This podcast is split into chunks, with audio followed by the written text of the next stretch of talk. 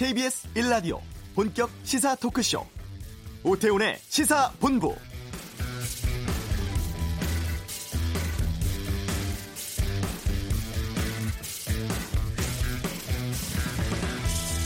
(1986년부터) (91년까지) 경기도 화성군 태안읍 일대에서 10명이 살해되는 사건이 있었습니다. 피해자는 모두 여성이었고 대부분이 목 졸려 살해되는 등 범행 수법은 잔인했고 대범했다는 특징이 있었죠. 바로 화성 연쇄 살인 사건입니다. 2006년 4월 공소시효가 끝날 때까지 범인은 잡히지 않았고 많은 국민에게 충격을 준 경찰 수사 역사상 가장 치욕적인 미제 사건으로 기억되고 있습니다.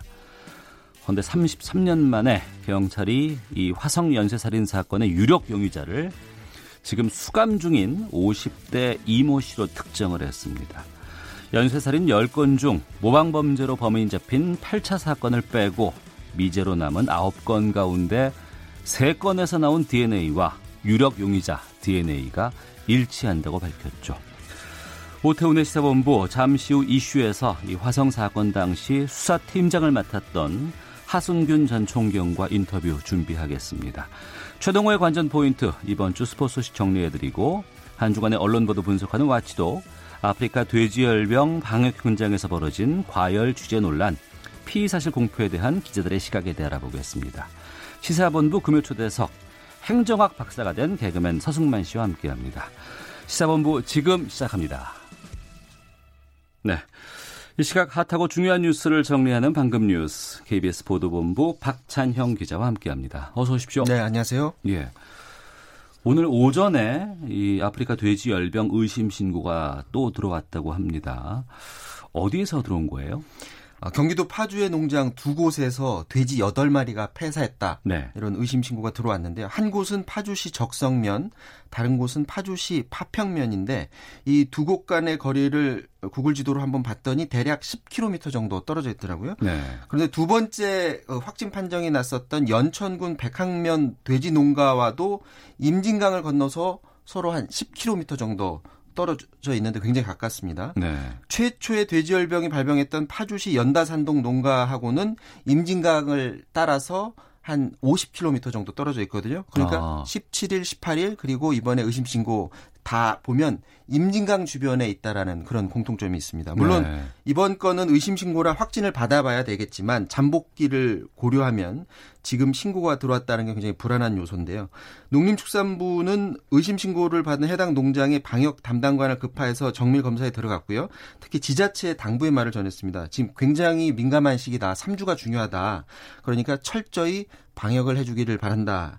이런 점을 당부를 했습니다. 현재 확진 판정 받은 농장 두 곳 그리고 주인이 같은 농장이 두 곳이 더 있죠. 그래서 요 네 곳의 반경 10km 내에 있는 농장 그리고 이곳을 다녀간 차량들이 또 갔던 농장 이걸 다 합하면 모두 544개의 농장입니다.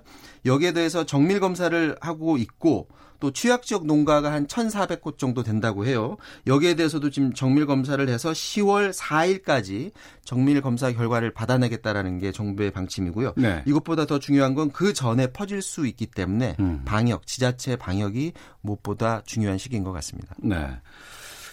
그 많은 분들이 기억하실 거예요. 고 노무현 전 대통령 당시에 전국 검사와의 대화가 생중계된 적이 있었습니다. 네, 그렇습니다. 당시 검사스럽다라는 말까지 나왔던 기억이 있는데 조국 법무부 장관이 어, 다른 형태의 검사와의 대화를 계획하고 있다고요? 아, 오늘 지금 하고 있습니다. 하고 있어요, 지금? 네, 당시 어. 평검사와의 대화 때 공개적으로 검사들이 집단적으로 노무현 전 대통령을 공격을 하지 않았습니까? 그래서 네. 노 대통령이 이쯤 되면 막 가자는 거지요라는 음. 말했던 당시 상황 많이들 기억하실 겁니다. 조국 장관은 물론 이제 장관 신분인데 일선 검사들과 비슷한 대화를 하기 위해서 오늘 오전에 의정부 검찰청에 들어가서 한 대략 한 2시간 정도 계획하고 대화를 하겠다고 합니다. 네. 검찰 권력을 내려놓는 작업을 하겠다라고 조 장관이 공언을 했기 때문에 아마 비공개 대화에서 날선 공격이 예상이 되고요. 예. 하지만 그런 모습을 어, 일반 국민들은 볼 수 없을 것 같습니다. 의견을 듣되 지금 비공개로 어, 대화를 하겠다는 거고요. 조국 장관은 앞으로도 다른 검찰청도 방문해서 검사들의 의견을 듣겠다는 계획인데 제 느낌으로는 이 비공개 대화에서 만약에 치열한 공방이 이루어진다면 네. 아마도 출입 기자들 통해서 음. 일부 대화 내용이 밖으로 나오지 않을까라는 그런 생각을 해봅니다. 조국 장관은 오늘 법무부 장관 정책보좌관의 청와대 민정수석 수석 그 근무할 때 같이 있었던 민변 출신 김미경 전 민정수석실 법무행정관을 임명을 했습니다. 네. 신임 김 보좌관은 조국 장관의 인사청문회 당시에 가족 신상 관련해서 그 의혹을 전담해서 대응했던 인물이거든요. 그러니까 앞으로도 조국 장관과 합을 잘 이루어서 어, 일을 할 것 같습니다. 조국 장관 가족 의혹 사건이 검찰에서 지금 대대적으로 수사가 이루어지는 과정에서 법무부 검찰개혁 작업이 어떻게 이루어질지가 궁금한데 지금 추진되는 속도대로라면 조국 가족이 혹시나 검찰 수사 과정에서 구속되는 그런 상황이 오더라도 아마 개혁 작업은 추진하지 않을까 그런 생각이 듭니다.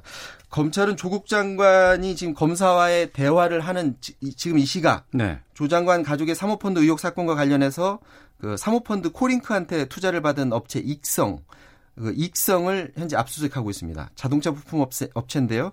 코링크 투자 업체를 통해서 우회 상장을 시도하려 했다는 그런 의혹도 받고 있는 그런 업체입니다. 네. 바른미래당의 손학규 대표가 흥미로운 주장을 했습니다. 새로운 걸 추진한다고 하는데 특별위원회를 구성하자 여기에서 고위공직자 자녀에 대한 입시 비리 여부를 전수조사하자 여기에는 국회의원 자녀들도 포함된다 이렇게 말을 했다고요? 네, 이게 이제 실제로 조사가 어떻게 이루어질지 조사를 한다면 정말 철저하게 조사할지 모르겠지만 실제 조사에 들어가서 막 자료가 모아지는 과정이 아마 떨 국회의원도 전 있을 것 같습니다. 네. 물론 자녀 입시와 관련해서 국회의원들은 다들 떳떳하다고 말할 것 같은데 사람 이름 모르기 때문에 놀랄 만한 결과가 나올 수도 있고요. 바른미래당 손학규 대표가 최고위원회의에서 당내 특별위원회 구성해서 국회의원 포함해서 고위공직자 자녀에 대해서 입시 비리 여부를 전수 조사하겠다. 음. 아, 이게 비단 조국 장관 한 사람만의 문제가 아니다. 유력 그 국회의원의 자제 아마 나경원 한국당 그 원내대표를 말하는 것 같고요. 네. 유력 국회의원 자제들에게도 유사한 문제가 제기돼서 국민의 불신을 사고 있다면서 조사에 들어가겠다고 말했습니다. 오신환 원내대표도 지난 8월 말에 똑같이 같은 주장을 또 하기도 했었거든요. 어. 그러니까 이번 기회에 기득권층의 도덕적 해이를 그대로 한번 다 까발려 보자는 건데 아마 많은 국민들은 아마 실제로 조사가 이루어지를 바라는 그런 국민들이 있을 겁니다. 그렇다면 이제 교육부한테 제출받은 입시 자료만으로 입시 비리를 얼마나 찾아낼 수 있을까 네. 이런 의문이 드는데 다른 당에서도 도와준다면 제대로 조사가 가능하지도 않을까라는 생각을 해봅니다. 지난 11일에 KBS 1TV 사사건건 에서 그 김용우 자유한국당 의원이 출연했었거든요. 그런데 예. 자유한국당 의원인데 그 국회의원 자녀들 포함해서 고위공직자 입시 부정에 대해서 전수조사를 했으면 좋겠다라는 의사를 표명을 했었거든요. 음. 그러니까 비슷한 의견을 가진 국회의원들이 좀 힘을 합쳐준다면 네. 여야 가릴 것 없이 그러면 제대로 조사가 이루어지지 않을까 그런 생각을 해봅니다. 네. 한 소식 더 보겠습니다. 트럼프 미국 대통령 아, 볼턴을 경질을 했는데 이 경질된 볼턴을 비난을 하면서 대북 관계에 있어서 앞으로 새로운 방법이 있을 수 있다 이런 말을 했다고요? 어, 왜 그랬냐면 볼턴 그 전 미 국가안보 보좌관이 자리에서 내려온 다음에 예. 트럼프의 북한 협상은 결국 실패할 거다. 음. 이렇게 트럼프 대통령을 공격했기 때문이거든요. 예. 그랬더니 트럼프, 트럼프가 굉장히 화가 났습니다. 뭐라고 했냐면 돌아다니면서 리비아 모델이나 얘기하는 누구보다는 그러니까 볼턴보다는 지금의 북한 정책이 훨씬 좋다. 볼, 음. 볼턴은 리비아 모델 그러니까 선 핵포기 후 보상 이걸 이야기했고 이 때문에 미국은 심각한 피해를 입었다. 그러니까 볼턴식 미국 어, 미국의 북한 몰아치기가 지난 1년간 미국의 외교 정책에 해가 됐다. 이런 얘기를 한 겁니다. 그러면서 볼턴은 과거에 해온 정책이 얼마나 나쁜지 되돌아봐야 된다. 아마 새로운 방법은 매우 좋을 거다 이렇게 말했습니다. 네. 새로운 방법이니까 그동안 쓰지 않았던 방법을 쓰겠다는 거고요.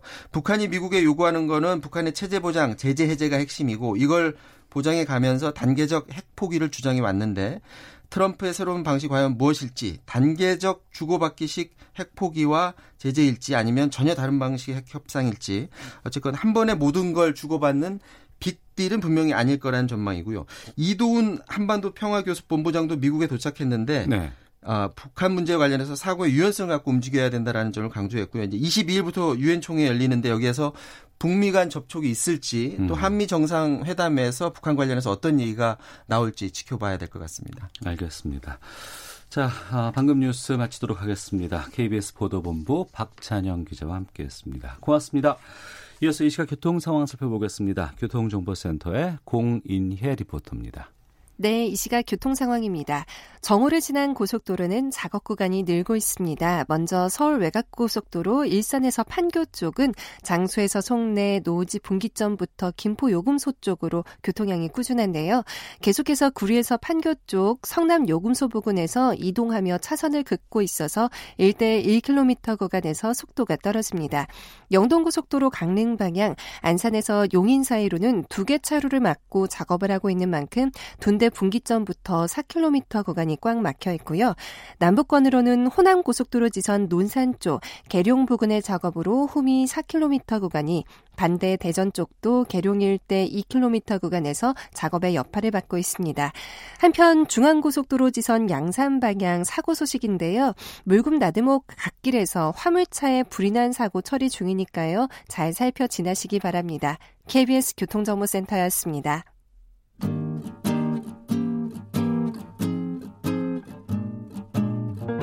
KBS 1라디오 오태훈의 시사본부 여러분의 참여로 더욱 풍성해집니다.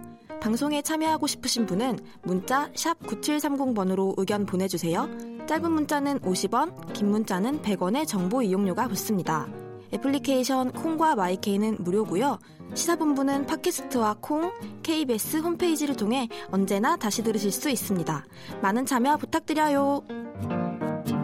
네, 많은 참여 부탁드립니다. 그리고 오태훈의 시사본부는 유튜브에서 일라디오 혹은 시사본부 검색하시면 영상으로도 만나실 수 있습니다. 아, 한 주간의 스포츠 소식 정리하는 시간 관전 포인트. 최동호 스포츠 평론가와 함께하겠습니다. 어서 오십시오. 예, 안녕하세요. 예, 오랜만에 뵙습니다. 예, 잘 지내셨죠? 예, 예. 먼저 프로야구 정규 시즌 이제 막바지에 접어 들어가고 있습니다. 예. 포스트 시즌 진출 팀들 결정 다 됐나요?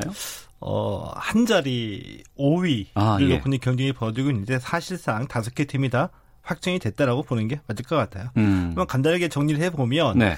1위는 SK입니다. 네. 그리고 2위가 두산인데 음. 두산이 음. 3위 키움하고 승차 없이 승률에서 앞서서 2위 자리를 지키고 있거든요. 아, 예. 그러니까 이 두산하고 키움은 시즌 막바지까지 시즌 종료될 때까지 예. 2위 싸움을 벌일 것 같고요. 음. 그리고 이제 4위가 LG인데 네. LG까지는 포스트 시즌 진출이 다 확정이 됐습니다. 네. 마지막 한 자리 5위에게 이제 와일드 카드가 주어지는데 음. 5위 자리를 놓고 NC와 키움이 지금 경쟁을 벌이고 있거든요. KT. 어, NC와 아, KT가 예, 경쟁을 예. 벌이, 벌이고 있습니다.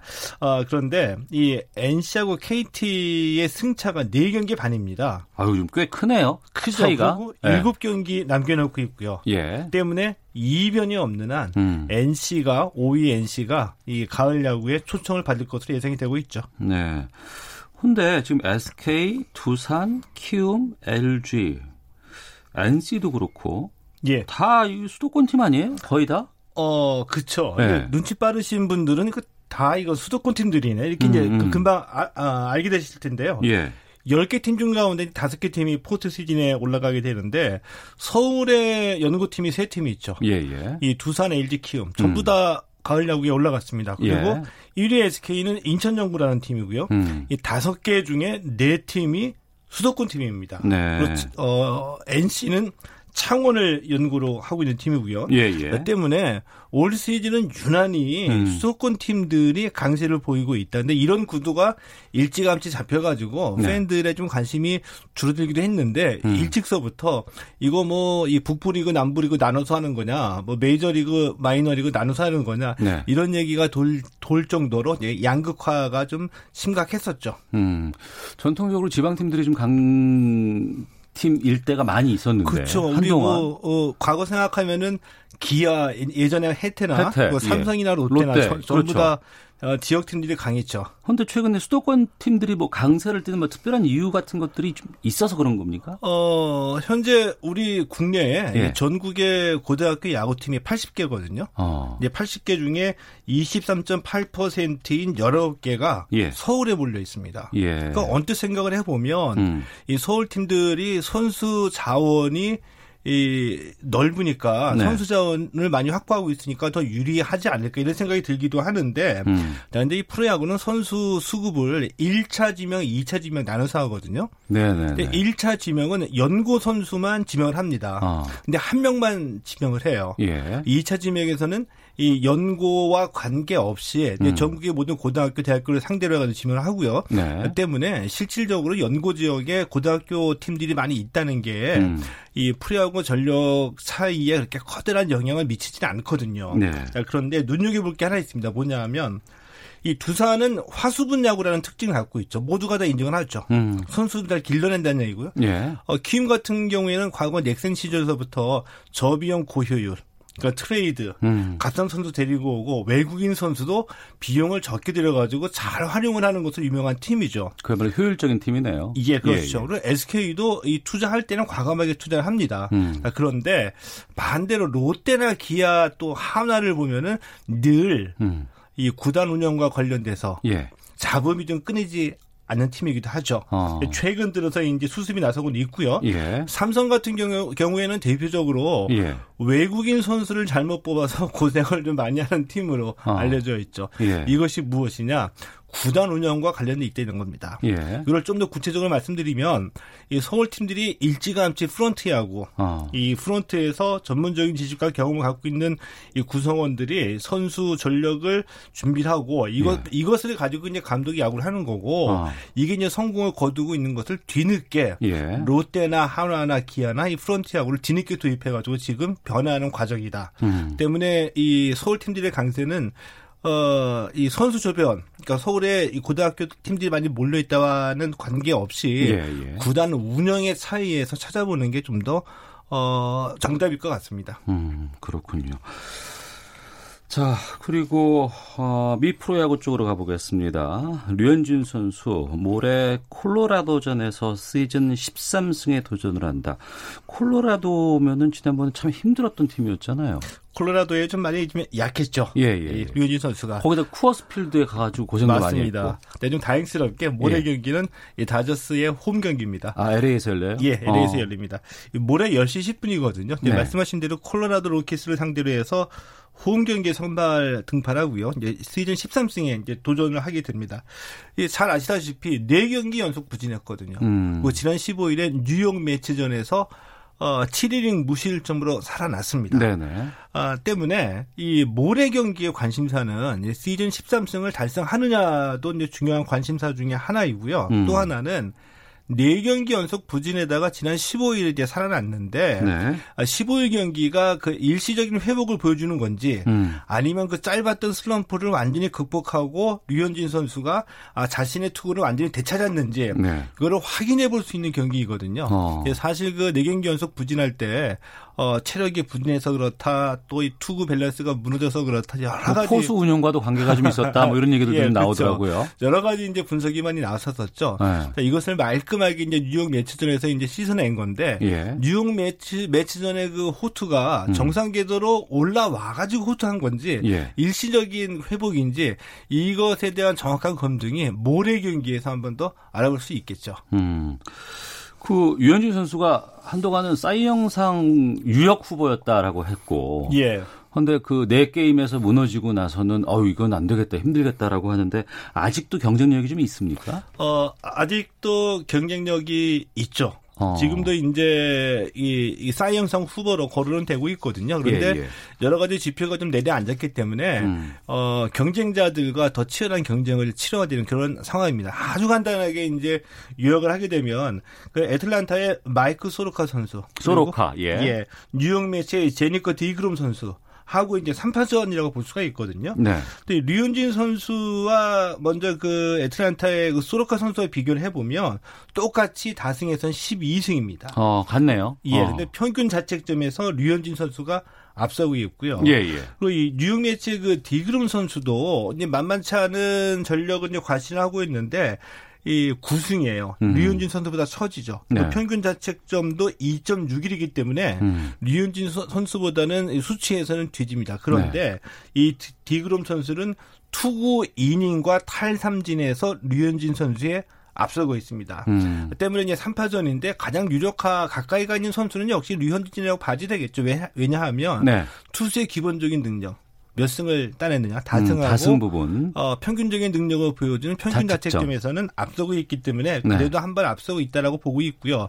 치열한 경쟁이 계속 벌어질 거기 때문에 정기 시즌 남은 경기에서 음. 얼마나 더 이 구위를 회복해서 좋은 음, 투구를 보여주느냐에 따라서 사이 영상의 희위가 엇갈릴 것으로 예상이 되죠. 이건 뭐 기자단들이 투표한다면서요? 예, 맞습니다. 어, 거기서 조, 많은 표를 얻는 선수가 사이 영상이 되는 거고. 네, 그리고 이제 그 같은 성적이면 이 선수 입장에서 중요한 것 중에 하나가 예. 나의 호투, 어. 내가 잘 던진 공이 팀의 승리로 연결이 돼야 되거든요. 음. 똑같은 15승인데 한 팀은 어, 가을야구에 못 나가고 한 팀은 가을야구 올라갔을 경우에 가을야구 올라간 팀, 성적이 좋은 팀이 아무래도 유리한 점도 있거든요. 음. 이런 것을 보면 LA 다저스에 있는 류현진 선수가 좀 더 유리하다고도 볼 수가 있겠죠. 네, 알겠습니다. 축구로 가보겠습니다. FA컵 4강전 진행 중인데 하위권 팀들의 반란이 관심을 모으고 있다? 예, 예. FA컵은 이제 축구협회에 등록된 모든 팀들이 다 예. 출전할 수 있는 대회입니다. 어. 프로 팀도 나오고 아마티, 아마추어 팀도 나오기 때문에 이 아마추어 팀들의 반란 또 프로 리그의 하부 리그 팀들이 반란이 종종 일어나는 대회이기도 하죠. 예. 근데 올해도 어김없이 음. 이제 반란이 일어났습니다. 4강까지 가려졌거든요. 네. 4강 1차전까지 열렸는데 음. 이 4강전 4강 1차전에서 화성 FC가 수원 삼성을 1대0으로 이겼습니다. 네. 어, 그동 상주 상무와 대전 코레일은 1대1로 비겼고요. 음. 수원 삼성은 많이 아시는 팀인데 화성 FC는 좀 낯선 이름이잖아요. 예, 예.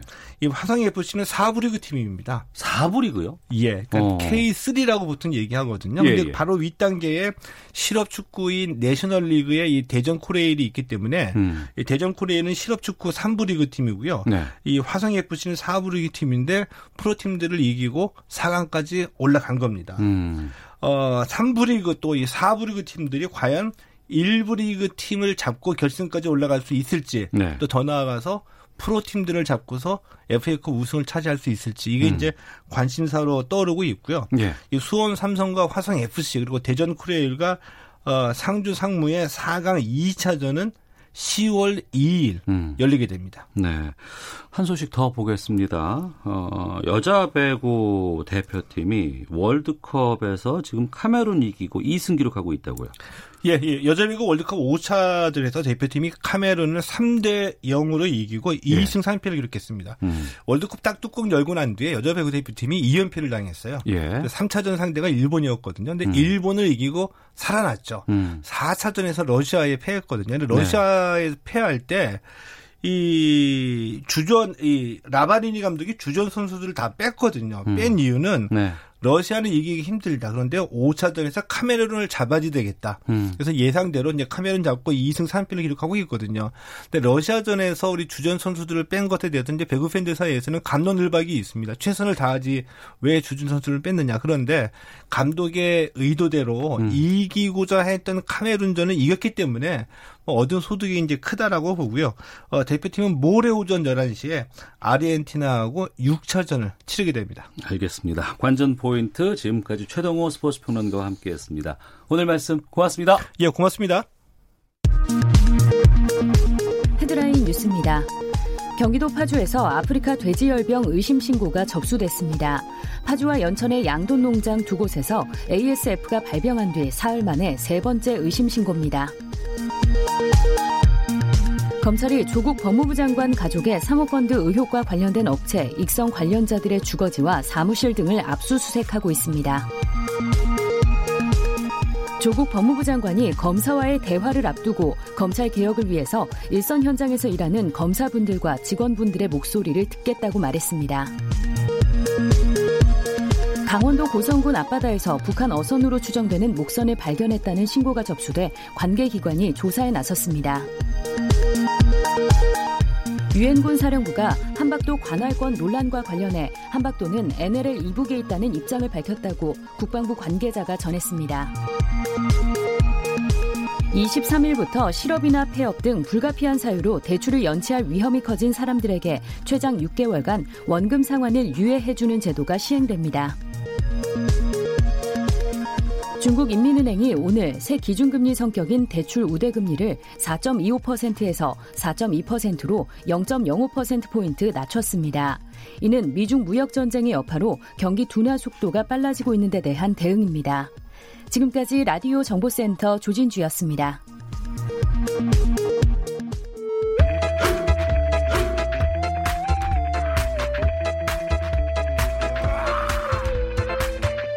오태우래 시사 본부. 네, 12시 45분 지나고 있습니다. 3대 미제 사건 중에 하나로도 불렸었죠. 화성 연쇄 살인 사건. 드디어 유력한 용의자를 찾아냈습니다. 아, 보관돼 있던 증거물에 남겨져 있었던 DNA를 분석해서 비슷한 범죄로 복역 중이던 수감자를 찾았고 특정했다는 소식이 계속 들려오고 있죠. 여기에 대해서 좀 살펴보도록 하겠습니다. 제가 앞서서 오프닝에 어, 당시에 수사팀장을 맡았던 하승균 전 총경 연결하겠다고 말씀을 좀 드렸습니다만 아, 좀 사정 때문에 아, 저희가 다른 분과 연결을 하게 됐습니다. 청취자 여러분께 양해 말씀 부탁드리겠고요. 프로파일러십니다. 배상훈 전 서울경찰청 범죄심리 분석관 연결해서 아, 많은 궁금증들 좀 풀어보도록 하겠습니다. 안녕하십니까? 네, 안녕하세요. 예. 먼저 33년 만에 그러니까 공소시효 끝난 지 33년 만에 유력 용의자를 확인했다는 속보가 전해졌었는데요. 이 소식 듣고는 배상원 프로파일러께서는 어떤 느낌 드셨어요? 음, 사실 뭐 해결될 것이 해결됐다. 어. 그리고 사실 뭐 연쇄살인이라고 하는 네. 대원칙이 또 증명된 거다. 어. 흔히 말하는 범인은 가까이 있다. 네. 그리고 범인은 경찰이 한 번쯤은 음, 뭐 주시된 사람이다. 음. 그게 그 진리가 이제 이번에 증명됐다고 저는 봅니다. 네. 하나씩 좀 풀어보겠습니다. 먼저 그 86년부터 91년 동안 뭐 10건의 이런 연쇄살인이 있었고 그 당시에 정말 대규모 수사팀들이 동원되지 않았었습니까? 예, 그렇습니다. 그리고 용의자가 열... 예, 상당히 많이 있었던 것으로 알고 있는데 그 용의자 가운데서는 이 지금 특정된 이모 씨는 없었나요? 예. 제가 이제 뭐 저는 참여를 안 했지만 예. 관련된 수사 기록이라든가 어. 선배들의 여러 가지 얘기를 들어보면은 예. 이, 이, 이모 씨는, 음. 어, 당시에는 그 수사 용의선상에는 없었다고 합니다. 네. 근데 사실 당시에는 뭐 지문 조회만 4만 명이 넘었고, 어. 관련된 2천 명 넘게 그 관련된 용의자들을 수사를 했었는데, 네. 안타깝게도 바로 이 용의자는 거기서 태어나고 거기서 20대 중반까지 살았거든요. 예, 예. 그리고 현장에 2번과 6번 그 현장 사이에서 계속 있었는데, 음. 참 안타깝게도 용의자 특정이 안 됐던 거죠. 네. 그 특정이 안 될 수밖에 없는 뭐 특별한 이유라든가 뭐 잘못된 무슨 뭐 수사 기법 이런 것들이 좀 드러난 게 있나요? 사실 뭐 아까 말씀한 하승균 팀장님이라든가 또 저도 개인적으로 아는 분들이고 그때 당시에 수사관들이랑 여러 얘기를 해보면요. 네. 당시의 수사 기법 자체는 동정 전과자를 먼저 드시게 됩니다. 아. 예, 그러니까 동정 전과자가 이제 흔히 말하는 강간범, 강간 전과를 가지고 있는 예. 정가를 찾는데 이 사람은 사실은 정가가 없었습니다. 음. 그리고 평소에도 대단히 내성적이고 네. 그러니까 눈에 띄지 않는 사람이었죠. 네네. 근데 이제 이 사건의 성격 자체가 흔히 말하는 가학적 성적 살인인데 음. 가학적 성적 살인자들은 대부분 그렇게 튀거나 그러지 않습니다. 네. 제 말씀은 뭐냐면 예. 이 사건 이 사건들의 성격에 대해서 어. 우리나라 그 당시에 수사진들이나 수사관들은 예. 아직 개념이 없었던 겁니다. 어. 즉 연쇄살인이라는 개념 자체가 없었던 거죠. 예. 그랬기 때문에 1번, 2번, 3번, 4번까지 발생을 했을 때 그나마 그때부터 연쇄살인이라는 개념이 생겼던 거고. 음. 그러니까 상당히 안타까운 건 그런 거죠. 우리나라의 수사 기법이 비약적으로 발전했지만 당시에는 연쇄라는 개념 자체가 없었기 때문에 그렇게 수사를 안 했던 거죠. 못 했던 네. 거죠. 네. 당시에는 뭐 프로파일링 기법 이런 것들도 좀 잘 없었나 봐요. 아예 없었죠. 아예, 아예. 없었고 어. 아예 그런 개념 자체가 미국에서는 있었지만 예. 우리에 그걸 도입한다는 엄두를 못 냈던 거죠. 그냥 그나마 이제 지문이라든가 어. DNA 기법도 뭐 그 사건들 후반부에나 이렇게 적용된 거니까요. 음. 그러니까 그 배상원 프로파일러께서도 그러셨고 많은 프로파일러들이 이 화생 화성 연쇄 살인 사건에 대한 분석들을 많이 남겨놓은 것을 봤습니다.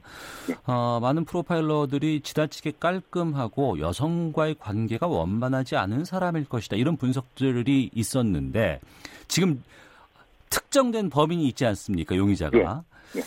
좀 일치가 되나요? 예 그렇습니다.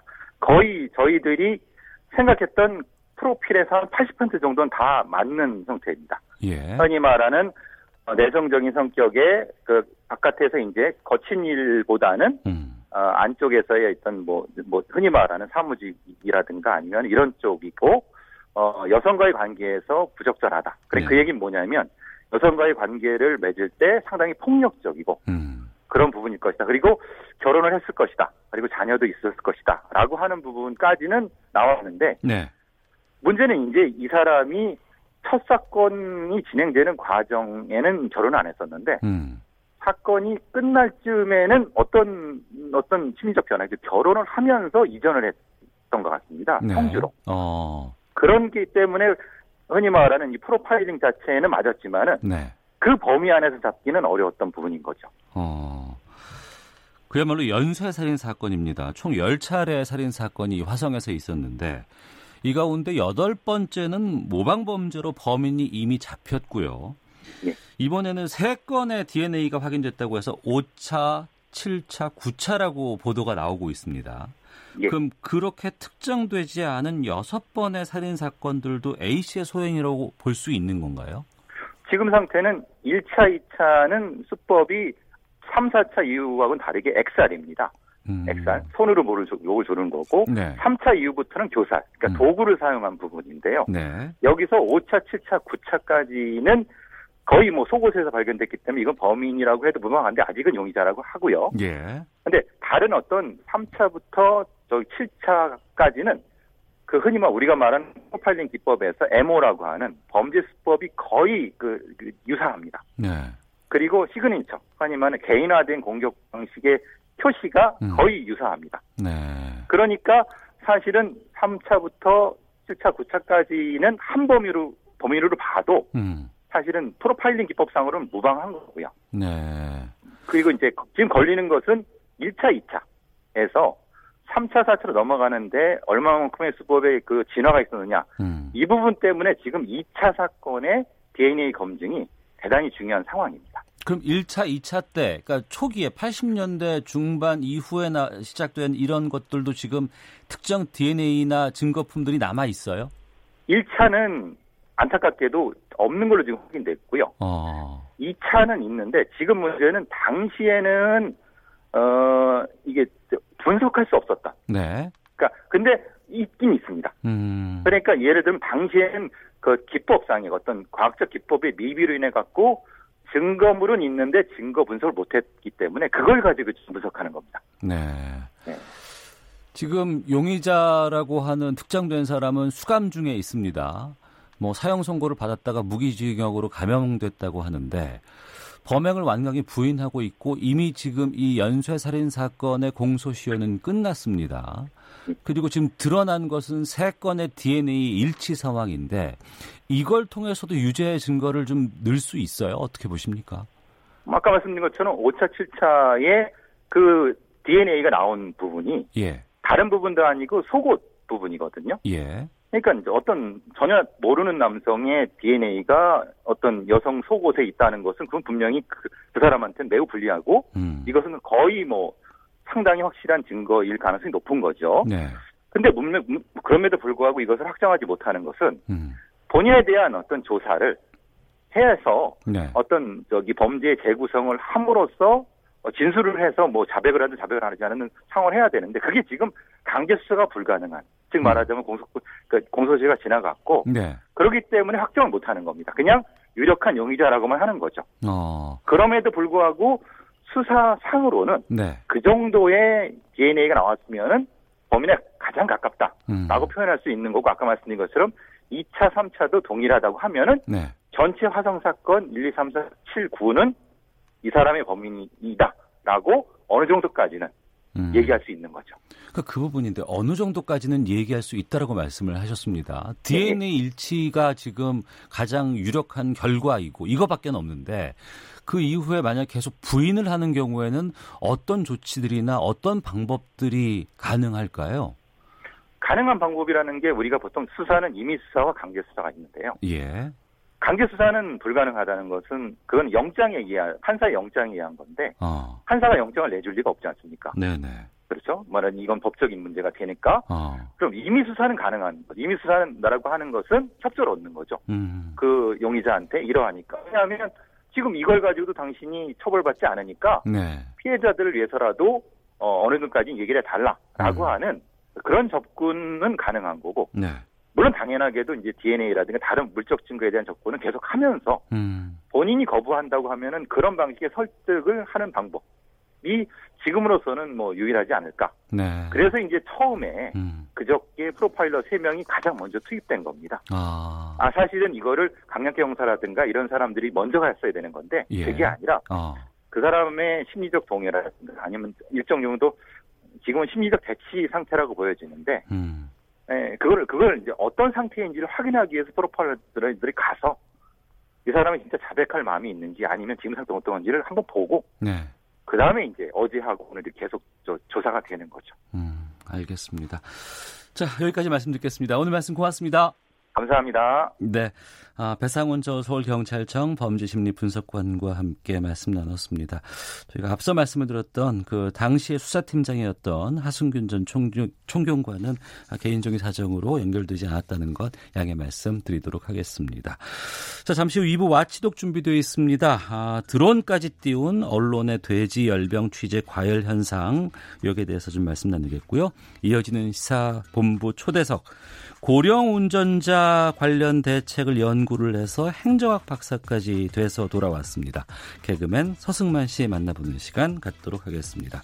뉴스 들으시고 잠시 후 2부에서 이어집니다.